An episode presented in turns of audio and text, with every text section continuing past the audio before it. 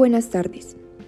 Mi nombre es Juliana Gómez del grado décimo A y voy a hablar sobre Boulevard. La autora es Flor M. Salvador, también conocida como Equilorge. Es una autora de origen mexicano.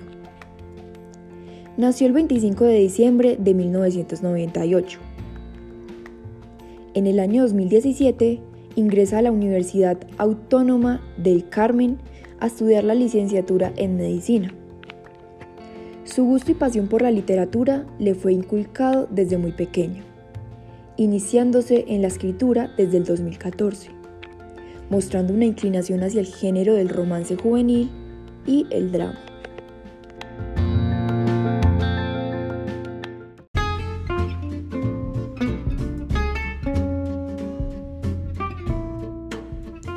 Esta historia comienza con Luke y Hesley, los personajes principales. Hesley era una chica un poco descuidada, la cual siempre llegaba tarde a clase. Un día su despertador no sonó y llegó a la escuela más tarde de lo habitual. Al intentar ingresar al salón, su maestro de historia no se lo permitió y al rato llegó otro chico llamado Luke. Este empezó a reírse de la chica porque llevaba la blusa al revés y tenía una mancha de crema dental. Ahí fue cuando entablaron su primera conversación.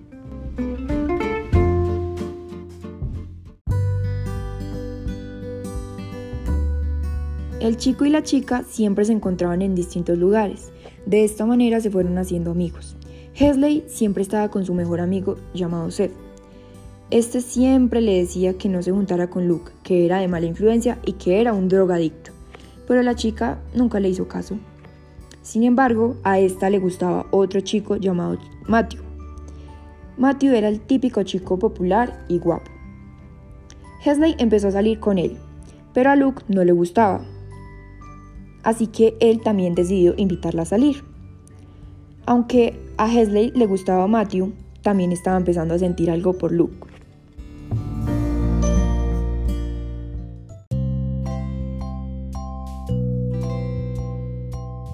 Un día hubo un partido de fútbol en el colegio, así que todos los alumnos fueron a verlo.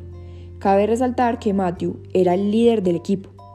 Al finalizar el partido, el equipo local hizo gol llevándose la victoria consigo. Matthew y sus compañeros empezaron a mostrar sus camisas y hacer un baile. Cada camisa llevaba una letra completando la siguiente frase. Hesley, ¿quieres ser mi novia? La chica no podía creer que eso estuviera pasando y antes de responder, miró a Luke que se encontraba detrás de ella. Este le hizo un gesto de que aceptara. Sin pensarlo, volteó a mirar a Matthew y le dijo que sí.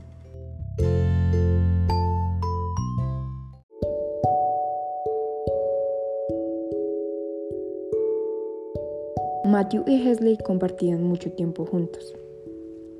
Un día en la biblioteca, Luke se acercó a hablar con ella, pero terminaron besándose. Alguien les tomó una foto, la cual llegó a manos de Matthew. Este la humilló frente a toda la escuela, y el único que estuvo con ella defendiéndola fue Luke, ni siquiera su supuesto mejor amigo Seth. Hesley y Luke empezaron a tener una relación sin título. Con el tiempo se enamoraron, cada vez más hasta el punto de decirse te amo.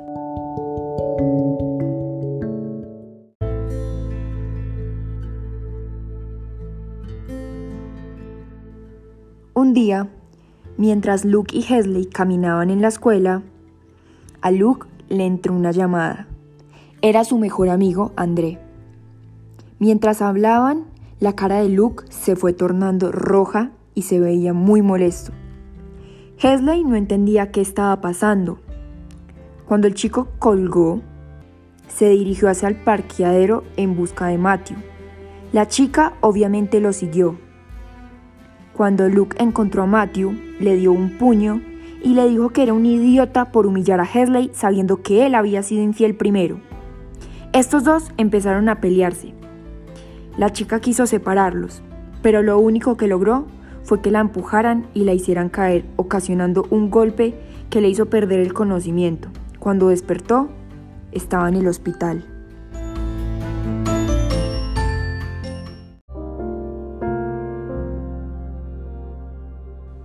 Su madre estaba con Seth. Hesley furiosa le dijo que se fuera, que solo quería ver a Luke. Pero Seth con tristeza le dijo que Luke la había salvado de recibir el impacto de un carro y que hace dos horas y media lo habían dado por muerto. La chica no lo podía creer, estaba en shock, sentía que el mundo se le había venido encima. De repente todos los momentos que vivió con él se le vinieron a la cabeza. Lo único que dijo fue que por favor le dejaran ver el cuerpo, así que la llevaron a una habitación en la cual había una camilla con el cuerpo tapado por una sábana blanca. Ella sin pensarlo dos veces levantó la sábana y comenzó a llorar al ver el rostro sin vida de su amado Luke. Esta apoyó la cabeza en su pecho y sintió que el cuerpo aún conservaba un poco de calor. En ese momento, ella recordó lo que él una vez le dijo. Te amo tanto que daría mi vida por ti.